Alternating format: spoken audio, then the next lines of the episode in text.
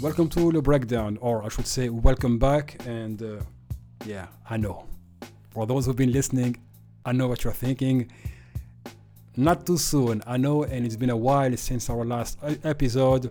And there have been quite a few developments, uh, not only in my private life, but also, you know, in my public life and in the country as a whole. Uh, first, of course, I I had to deal with the consequences of my, our, my lawsuits. Um, for those who don't know, and many of you don't, I'm facing three court cases due to our investigations on racism in the city halls of Paris, the city hall of the 20th arrondissement, and the city hall of Colombes on the west side uh, of Paris. And we exposed the racism that is almost normal in those administrations, and we even exposed the dark circumstances of a woman's death on her workplace. It turned out uh, she was found dead at a public library as you know she was probably uh, changing her clothes. Uh, I think you know she she had a stroke and, and succumbed to it, and uh, we our you know investigation revealed that months before her death she had been brutally harassed by the head of municipal services,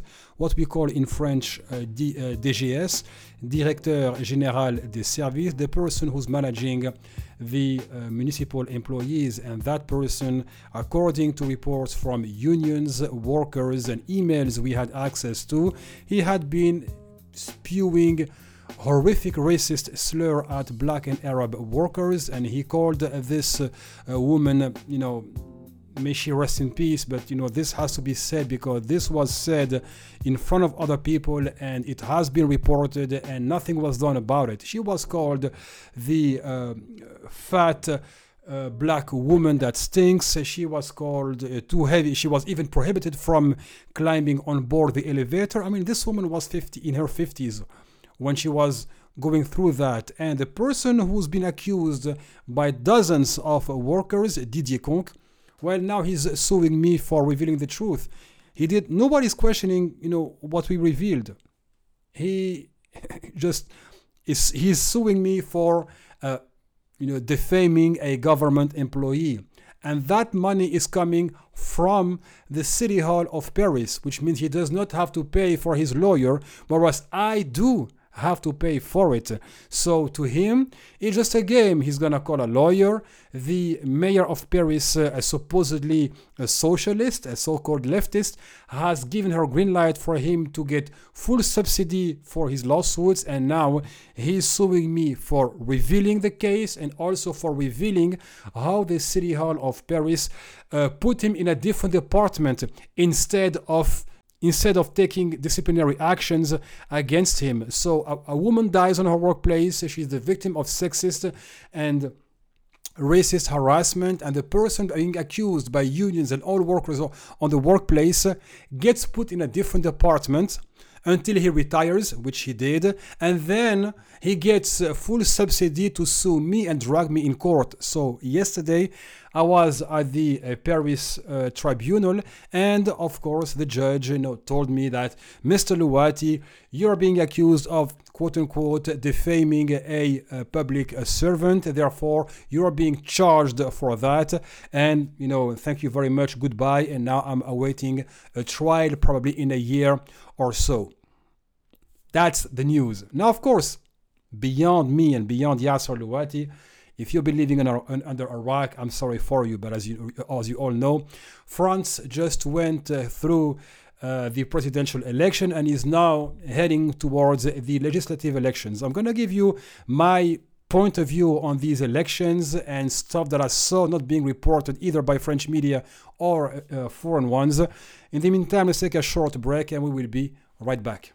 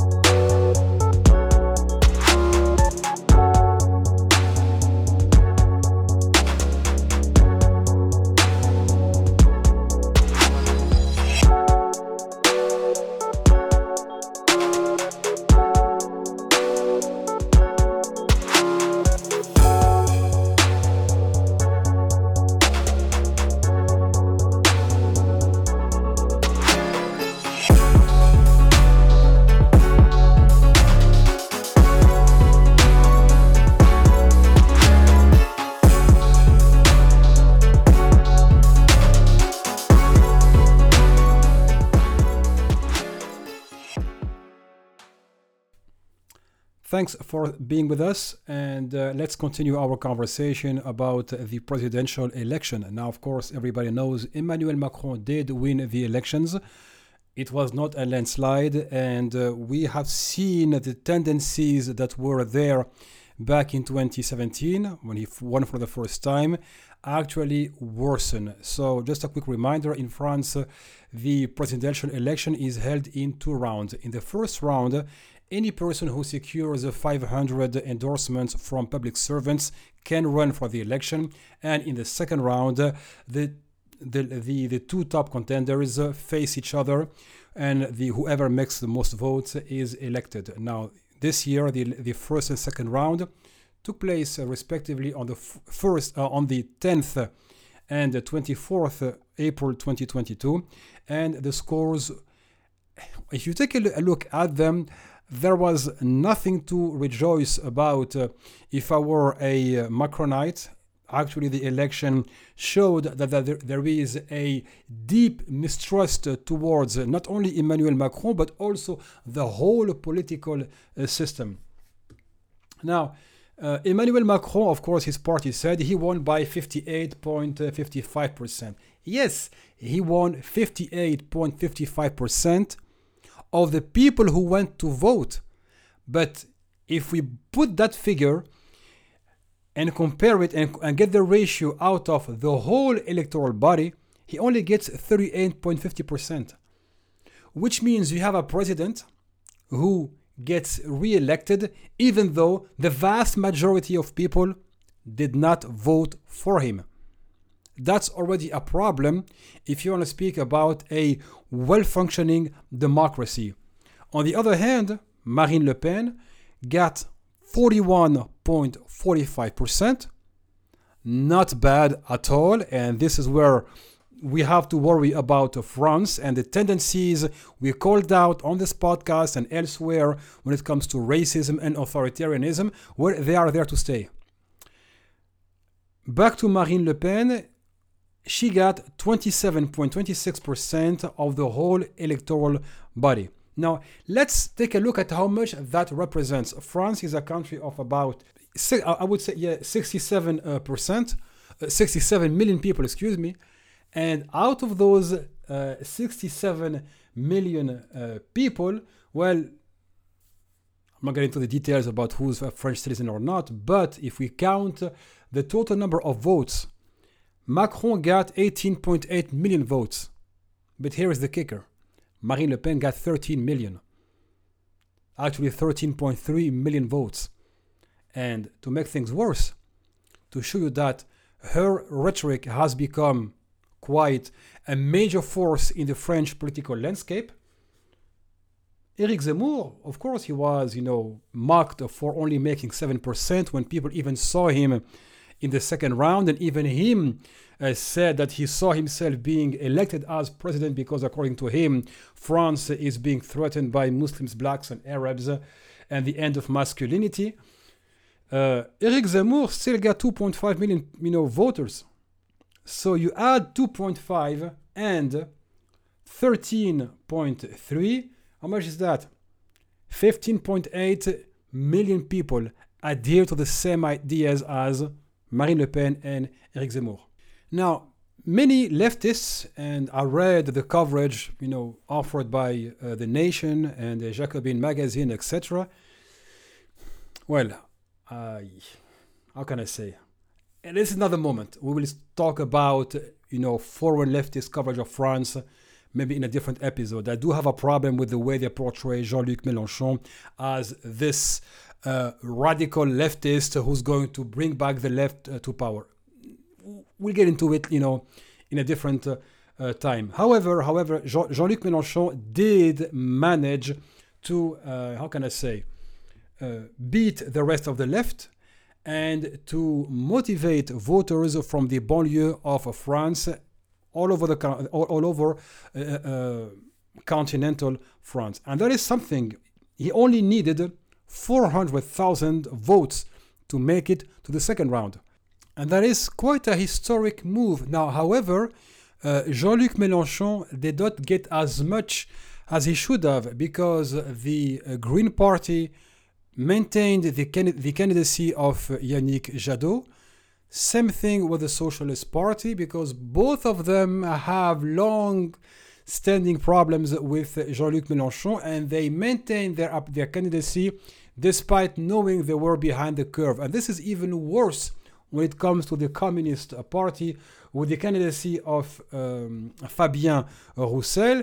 I mean, just to give you a summary of how many votes they got altogether, yes, you know, in the face of a history, their selfishness cost the whole of the left their place in the second round and a chance to beat Emmanuel Macron in the election. For example, uh, Fabien, uh, let's begin with uh, um, Yannick Jadot, who, who was the first one after Jean-Luc Mélenchon from the left. Uh, Jean-Luc Jadot secured about 1.6 million votes.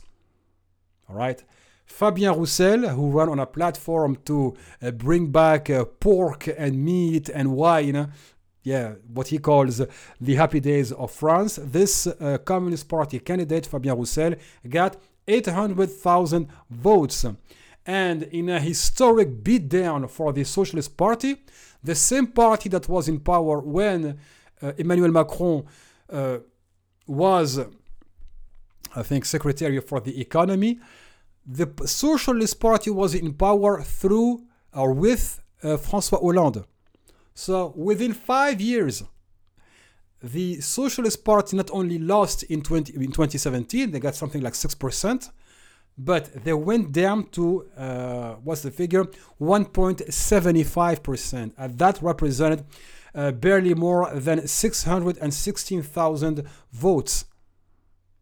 Now, of course, their arrogance made them lose the election, but worse, it humiliated them in, the, in front of the rest of the country. I mean, the Socialist Party that had uh, François Hollande as a president, uh, Lionel Jospin as a prime minister in the, in the late 1990s, uh, François Hollande as a president between uh, 2007 and 2012, that party today completely collapsed because they wanted to maintain the same liberal left, if I can call it, line that you accommodate neoliberalism and of course you give a platform to Islamophobia in the name of protecting French identity. That's the platform the uh, Socialist Party ran on. And today we cannot say that the left is in a better shape. We can just say there are attempts to recover from years of Hollande measures. And of course, uh, this might happen with Jean-Luc Mélenchon as he's trying today to unite the left under the banner of what we call in French the NUPES, Nouvelle Union Populaire Écologique et Sociale, the new uh, popular environmental social union. Yeah, run with it. That's my uh, live translation of the term. Anyways, now um, I'm just going to uh, backtrack a little and at least give you a taste of what the, the, the campaign looked like. We have to remember that Islamophobia was the cement or the glue that brought together the majority of candidates Emmanuel Macron, Marine Le Pen, Eric Zemmour, Valérie Pécresse from the Conservative uh, Party, which herself got uh, something like a 3 point, uh, excuse me, 4.78% of the votes which is a, a new law, especially when the Conservative Party had the most presidents under the Fifth Republic, which means since uh, the 1958 coup d'etat in the favor of Charles de Gaulle. They had, of course, uh, Charles de Gaulle, yes, but they also had uh, Pompidou, they had uh, Jacques Chirac, they had Nicolas Sarkozy, and now their candidate couldn't even pass the 5% mark, which you know, need uh, this needs to be said for for a foreign audience. The five percent mark allows you to have your campaign funds to be reimbursed by the government to prevent corruption. Okay, so. Uh, one episode can actually summarize how the election went. The famous debate between Marine Le Pen and Emmanuel Macron. you know, of course, Emmanuel Macron has been was heavily criticized for his arrogance, for showing that he did not care about the suffering of French people, that his out of touch was deliberate. Uh, he did not show any remorse when it comes to his uh, past neoliberal reforms, let alone the highly authoritarian laws he passed one year before the election in order to make sure that far right ideas were in the mainstream so he can run on that platform and then confront Marine Le Pen and expose her incompetence. And that's exactly what happened. He made sure that the you know far right ideology gets a platform. Remember that we have massive news outlets from the public service, France Television, uh, Radio France, and of course uh, the mainstream outlets like BFM and CNews, which are the you know, the Fox News of France, and they are the how can I say the majority outlets in in um, in the television stations with the most ratings. And of course those platforms gave a, pl- a prime platform to various far right ideologues be it you know politicians be it you know writers be it polemicists etc and the atmosphere was about the domestic Muslim threat and not about the domestic poverty threat, environmental threat, and the authoritarian threat of the government. The law that were passed against Mus- that was passed against Muslims called the anti-separatism law. Well, he didn't come back and say, well, maybe it was too harsh. Of course not. The uh, comprehensive security law that further protects the police and gives more exec- more powers to the executive and shields away government employees from uh, prosecution yeah, this should actually ring a bell because uh, I'm being sued for exposing public office holders and government employees. But, anyways, uh, this election, of course, when we watched the uh, debate, there was nothing to take from it. Maybe one thing Marine Le Pen, and I think I join uh, many you know uh, people on when I say this she did not come to win because you could tell that uh, the woman is highly incompetent. She grew up as a spoiled brat in a mansion in one of the most upscale neighborhoods of the west side of Paris, and she never really had to struggle her whole life. And thanks to that, she inherited a political party uh, founded by her father, Jean Marie Le Pen, with former uh, French neo fascists and collaborationists who worked with the Vichy uh, government uh, in collaboration with Adolf Hitler. And that party she inherited, of course, is a family business. So when she comes to the national television in prime time, I think it was like you know 7 or 8 p.m you could tell she did, she did not know what she was talking about, and Emmanuel Macron knew it. So anytime he would confront her on socio-economic measures like the um, reform of our pensions, like the labor reforms Emmanuel Macron is still pushing for, when it comes to protection against the high costs of living, uh, commodity, um, uh, food, and uh, energy, she did not have real answers to that and Emmanuel Macron appeared to be more capable of ruling the country. But what she got in return was respectability, which means the enterprise of what we call in French um, dédiabolisation or undemonization is complete. Because now Emmanuel, uh, um, Marine Le Pen is no longer perceived as an extremist. She is part of the mainstream. And Emmanuel Macron said it I respect you as a candidate. He, he not once in the three hour plus uh, debate did he mention she represented a fascist party set up by former Vichyites. He did not remind her her party was built on white supremacy. Why?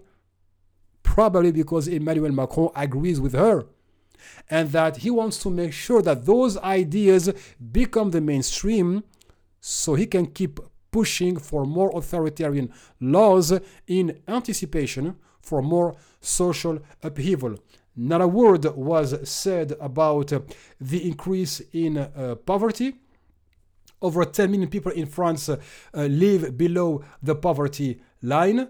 Not a word about the destruction of the environment. Not a word of on France's failed and disastrous foreign uh, policy. Not a word, of course, on uh, tax evasion, which costs you know French taxpayers about uh, between 80 or somewhere between 80 to 100 billion euros per year. None of it.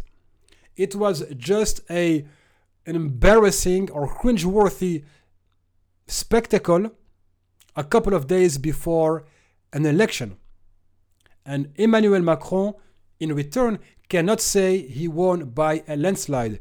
Emmanuel Macron is the most poorly elected president since 1969 and the election of Georges Pompidou. And back then, the, the poor uh, participation rate could be explained by what happened a year prior, namely the May 1968 uh, social movement. But today, people massively refrained from voting. Why? Because to them, Emmanuel Macron nor Marine Le Pen had answers to their immediate problems.